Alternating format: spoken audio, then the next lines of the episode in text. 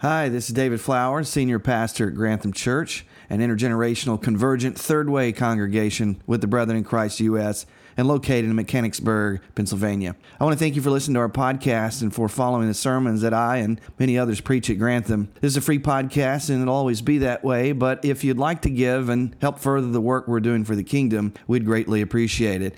If you want to do that, you can do that by going to granthamchurch.org and clicking on the giving tab. Whether you're a member of our church or you're listening as a parishioner, it's our greatest desire that you would encounter Jesus and be changed by the good news wherever you are. Anyway, God bless you, and I hope you enjoy the podcast.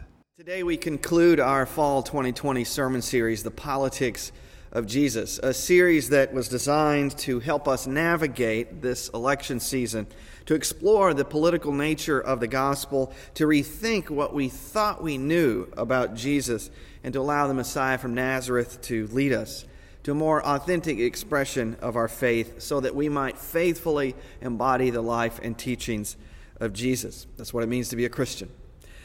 And at the time of this recording, which is Friday evening, November 6th, we still don't know the results of the presidential election as ballots are still being counted. So by the time that you're listening to this message, we may know whether Joe Biden is the new president of the United States or if Donald Trump is, has extended his presidency for another four more years. But regardless of the election outcome, I've prepared a message that speaks to what we do know, and that is this. Number one, Jesus is Lord.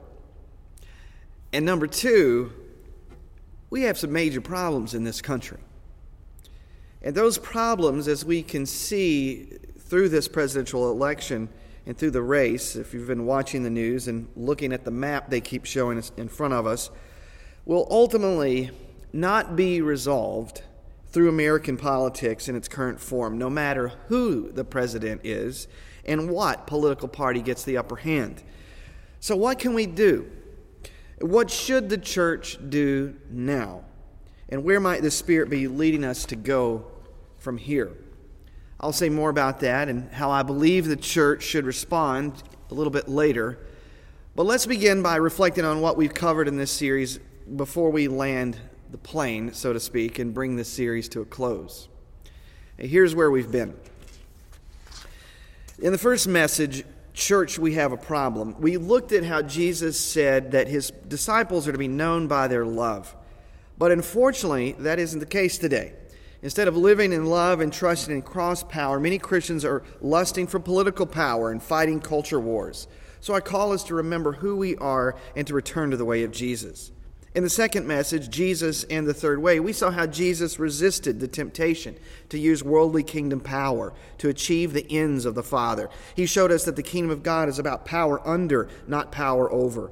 And he called his disciples with divergent political views to follow him and discover a third way to live within the empire. Therefore, I said we need to pledge allegiance to Christ and trust in his way of changing the world.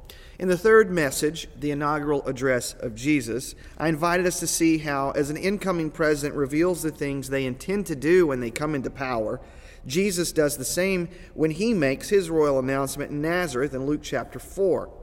But unfortunately, as Jesus saw in his hometown, not everyone desires his kingdom.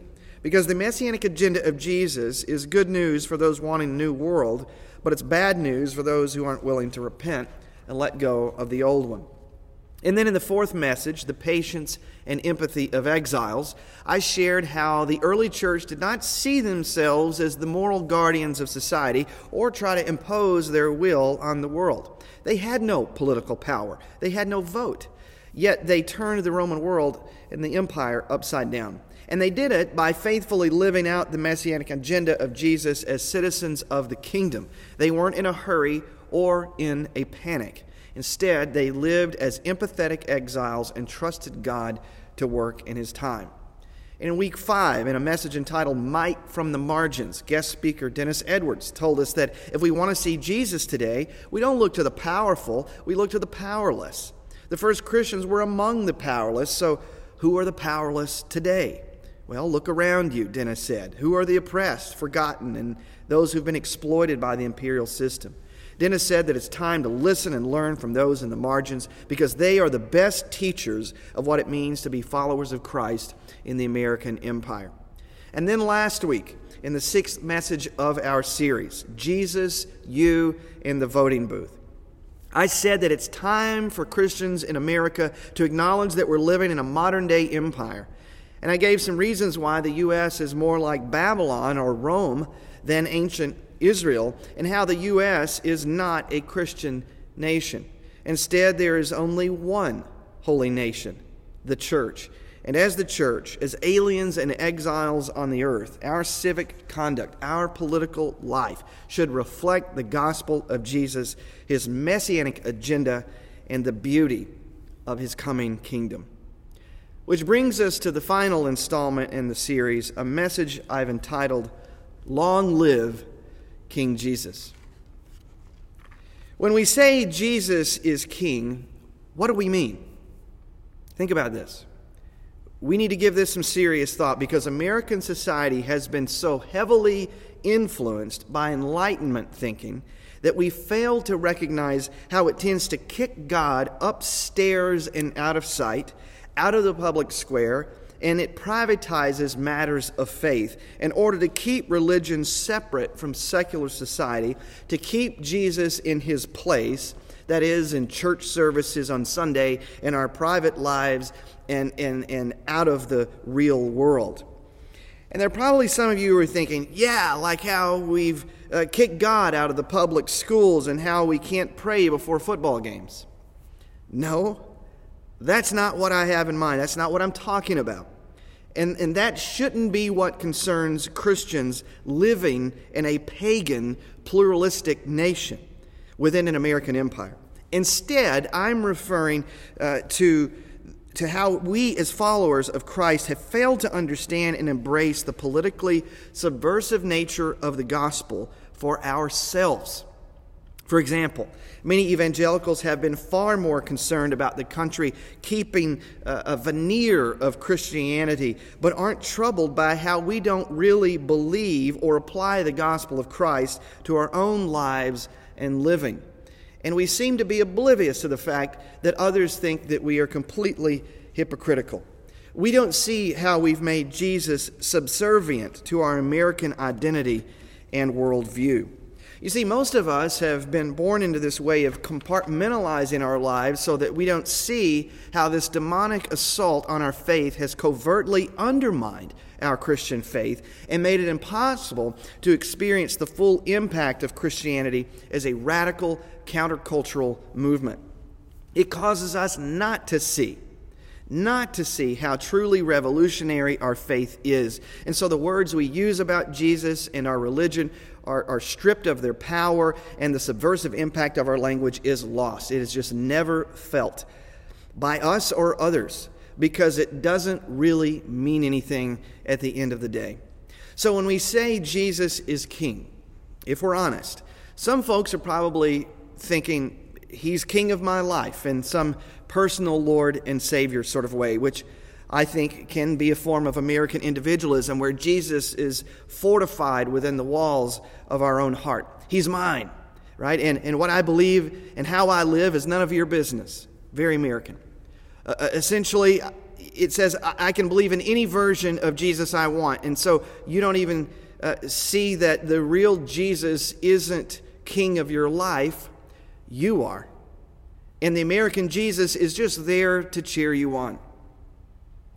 Or when we say Jesus is king, we might also mean in some future sense. We think of it that way when, when the world comes to an end, you know, uh, later on when Christ returns. Uh, that's, that's when he'll be king. But, folks, the early church didn't think that way. That's not how they understood the gospel of Christ. Rather, they believed that God had really done something through Jesus that had real world impact. That through Jesus, God was becoming king, and that changed everything for them. They then conformed their lives and their thinking to this cosmic king, Jesus. Consider how this is presented in the New Testament. Uh, we can look just through the Gospels. We can begin there and see how the angels heralded his royal birth. We see how Jesus was anointed by God in his baptism. We see how he defined, Jesus defined his kingship in his temptations, which we've discussed in this series. He gave an inaugural address in Nazareth, all of this very political. He gave us the constitution of the kingdom, and he embodied his messianic agenda in his ministry. Jesus was hailed as king. Uh, uh, think of Palm Sunday. He, he's coming into the city of Jerusalem. They're welcoming him as royalty. He was given a coronation in John 19 when the Roman soldiers put a crown of thorns on his head. They put a, a robe, a scarlet robe around him, and they beat him with a stick and make it his scepter. This is Jesus' coronation to the gospel writers. And then Jesus defeated his enemies, as every king would need to do, and he did it by conquering the grave and, and through his resurrection. And where Paul said in Colossians 2:15, he triumphed over his enemies through the cross. And then he ascended to the throne in Acts chapter 1, verses 10 through 11. So look at this. We often miss this. Jesus' crucifixion was his coronation, his resurrection was God's approval, and his ascension is evidence that he is reigning and ruling now, not later, now. But how, you might ask? You know, we might think it doesn't look like Christ is Lord. I look out my window and I see a lot of crazy stuff dark, evil things. But Jesus is Lord? Yes.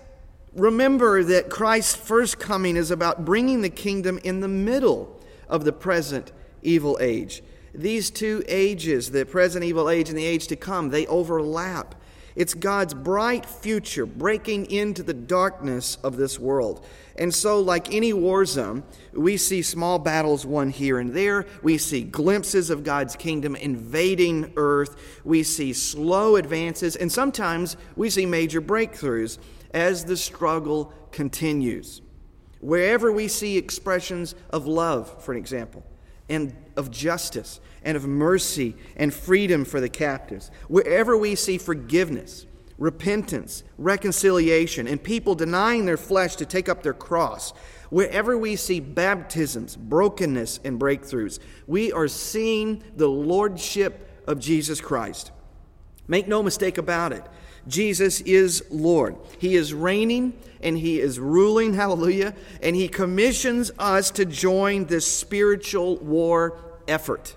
That's how the early church saw it, and that's what they were calling the world to see as well.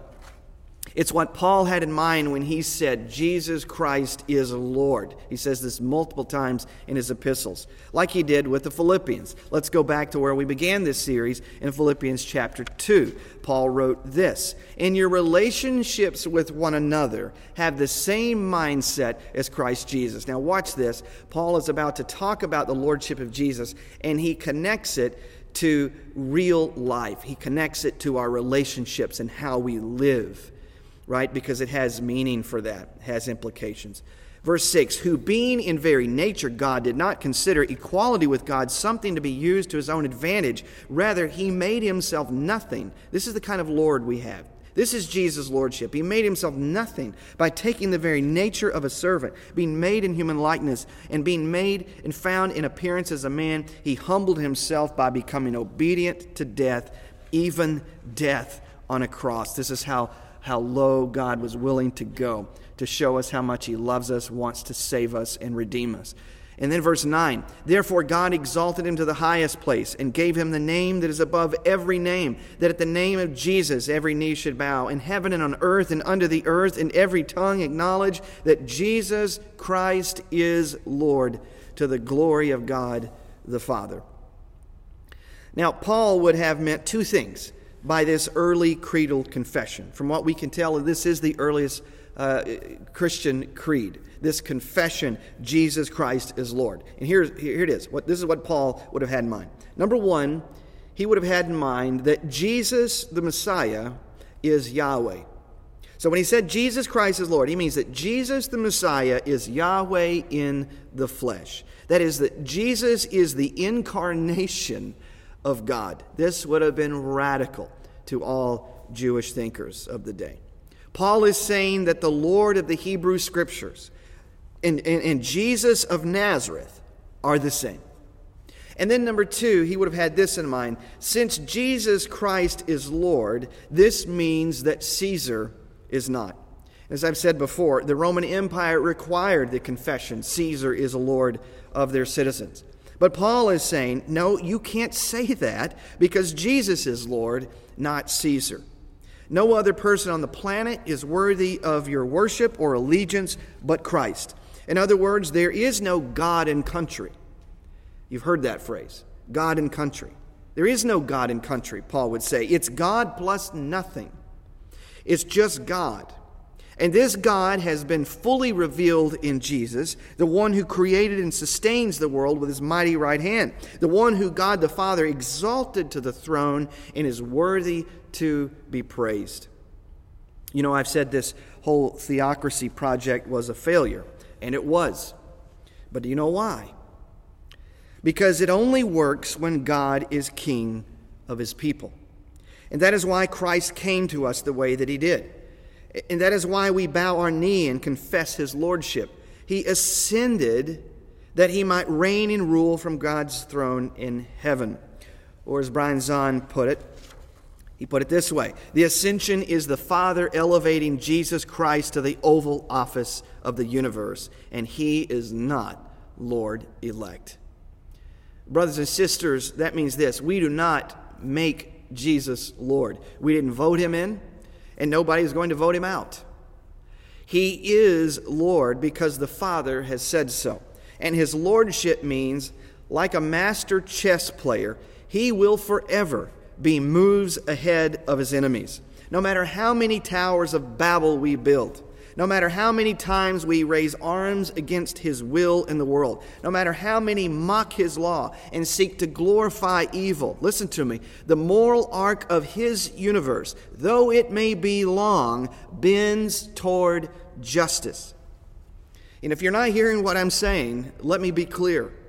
The corporate capitalists and the greedy oligarchs of the world will not get the last word.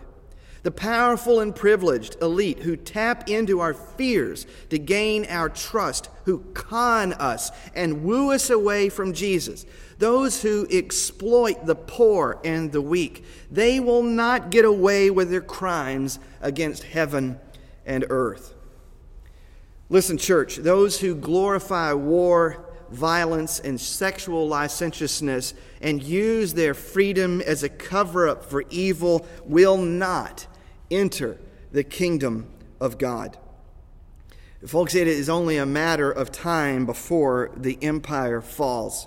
For her sins have piled up to the doors of heaven, to the gates of heaven, and her refusal to repent ensures her eventual demise. So, as John the Revelator records as a plea from heaven, he says, Come out of her, my people, or you will be destroyed with her. And how do we do that?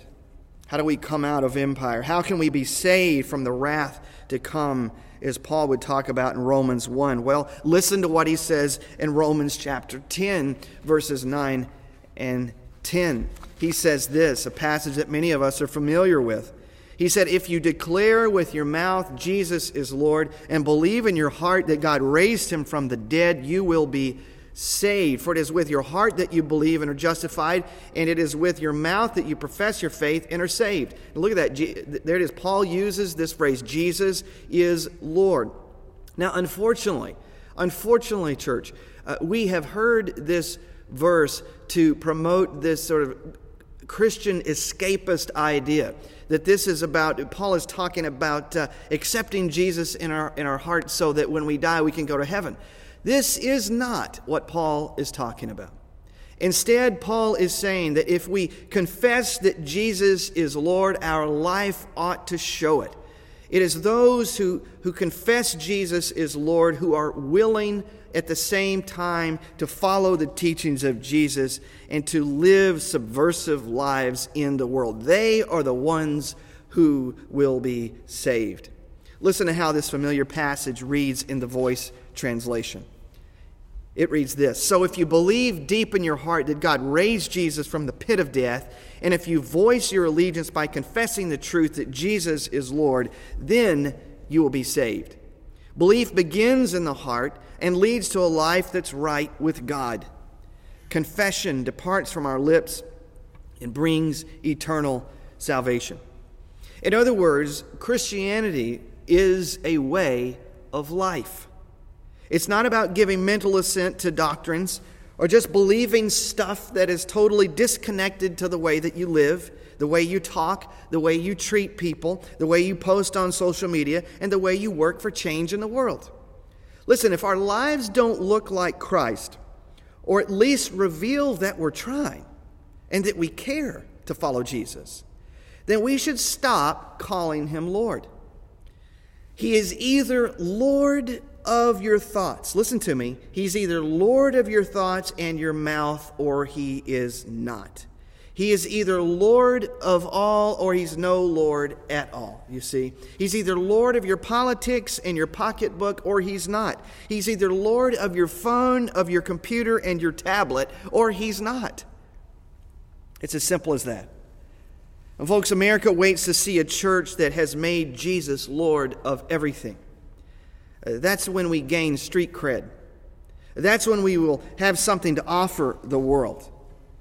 You see, the kingdom comes when we allow the Spirit to use us to be what only the church can be for the world.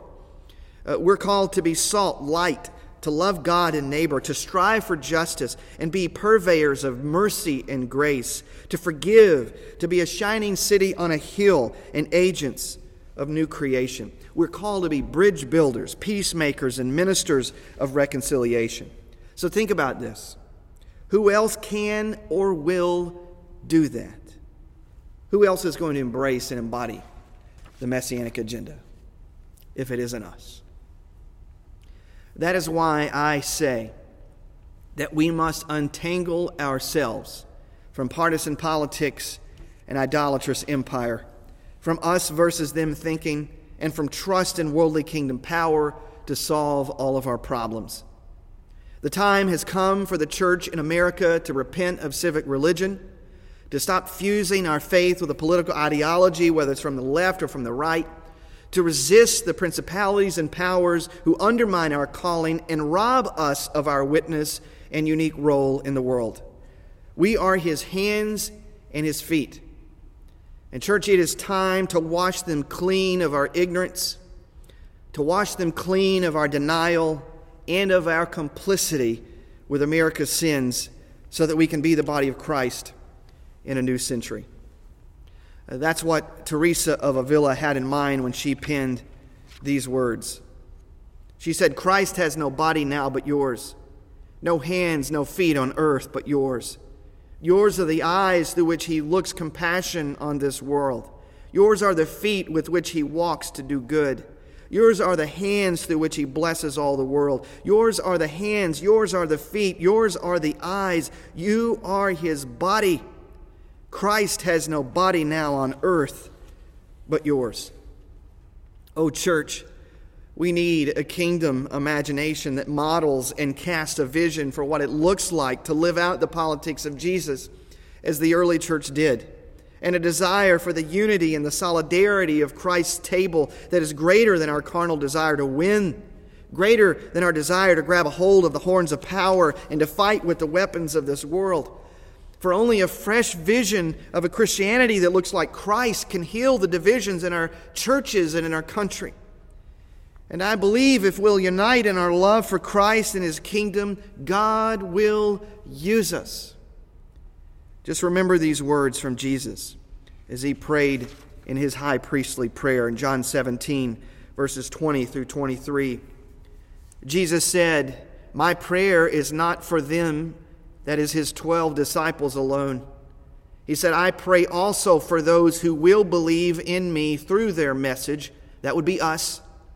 That all of them may be one. Father, just as you are in me and I am in you, may they also be in us, so that the world may believe that you have sent me. I've given them the glory that you gave me, that they may be one as we are one. I in them and you in me, so that they may be brought to complete unity. Then, Jesus says, then the world will know that you sent me and have loved them even as you have loved me. Uh, to my knowledge, the only other time that the Gospel of John records Jesus saying something like this, when he says, By this the world will know, is a few chapters earlier in John 13, 34, and 35, when he gave his disciples a new commandment to love one another, which we began our series with. So, hear what Jesus is saying.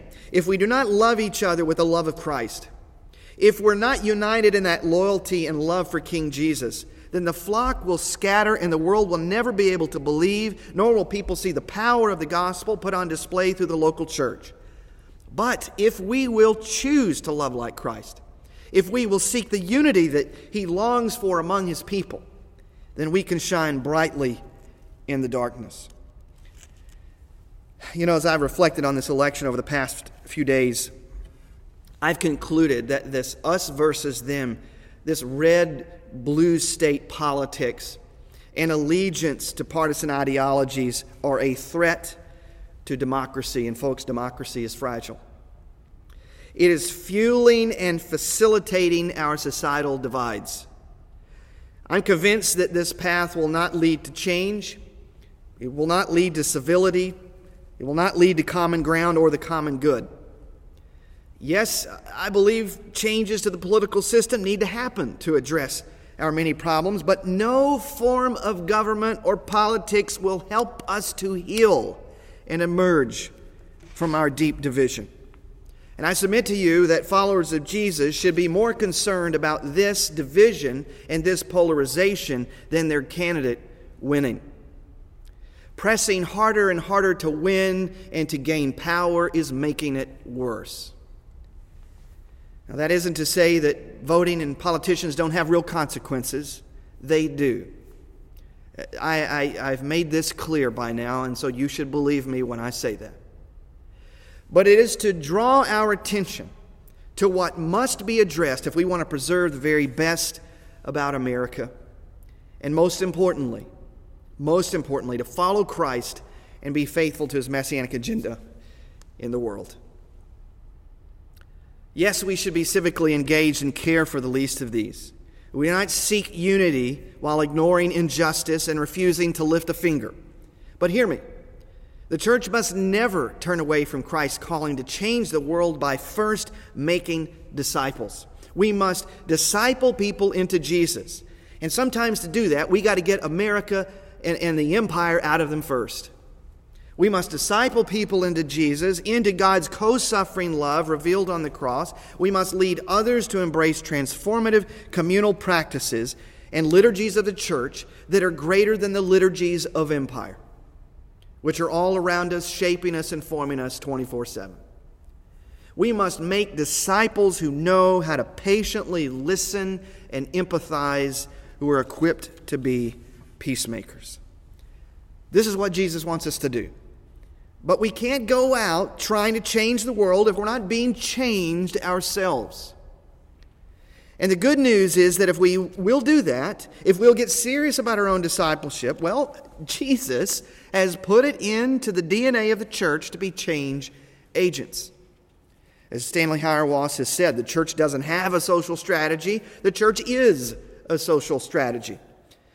In other words, we are the divinely appointed vehicle that God sends out to turn the world upside down. And that doesn't preclude politics. As I've said before, if we want to engage with the polis, if you feel called to work in government, insofar as you can faithfully obey the teachings of Jesus, try to do some good. Bad policies and laws hurt people. That's for sure. It even angers God. But none of us should be deceived by the allure of worldly kingdom politics. The allure is that politics is the best way or even the only way to make a difference in the world. And in that, and in that way, it has become a religion for people in America. Dear saints, this simply is not true. As most church growth and spirit led movements happen in places throughout history where Christianity had little to no political power. So, if we're going to ever fully emerge from Constantine's grip and long hold on the church. We need a fresh vision and disciples who will faithfully follow Jesus in American empire. We need the entrepreneurs and the innovators, the poets and the prophets, the carpenters and the custodians, the executive and the, and the educator. We need the doctors and the nurses, the counselors and the caretakers, the artists and the attorneys, coaches and consultants, musicians and entertainers. We need you all.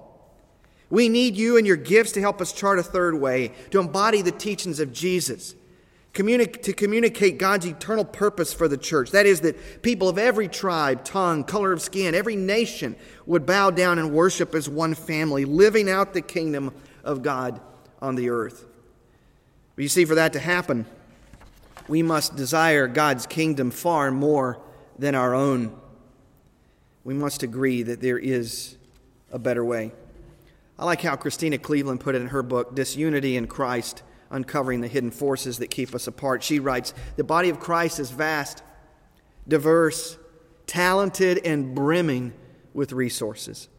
I wonder how many real world issues we could tackle if we weren't so busy bickering about the correct way to define a doctrine or which political party is better equipped to solve the crises in our country and beyond.